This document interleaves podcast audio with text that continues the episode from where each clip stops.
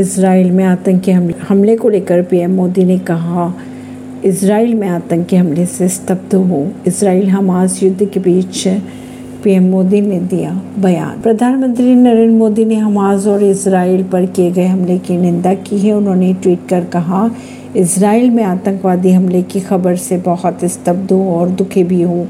निर्दोष पीड़ितों और उनके परिवार के साथ भारत की संवेदनाएँ हैं। इस कठिन समय में हम इसराइल के साथ खड़े हैं। हमास के हमले में कम से कम 22 इसराइलियों की मौत हुई है। परवीन सिंह नई दिल्ली से।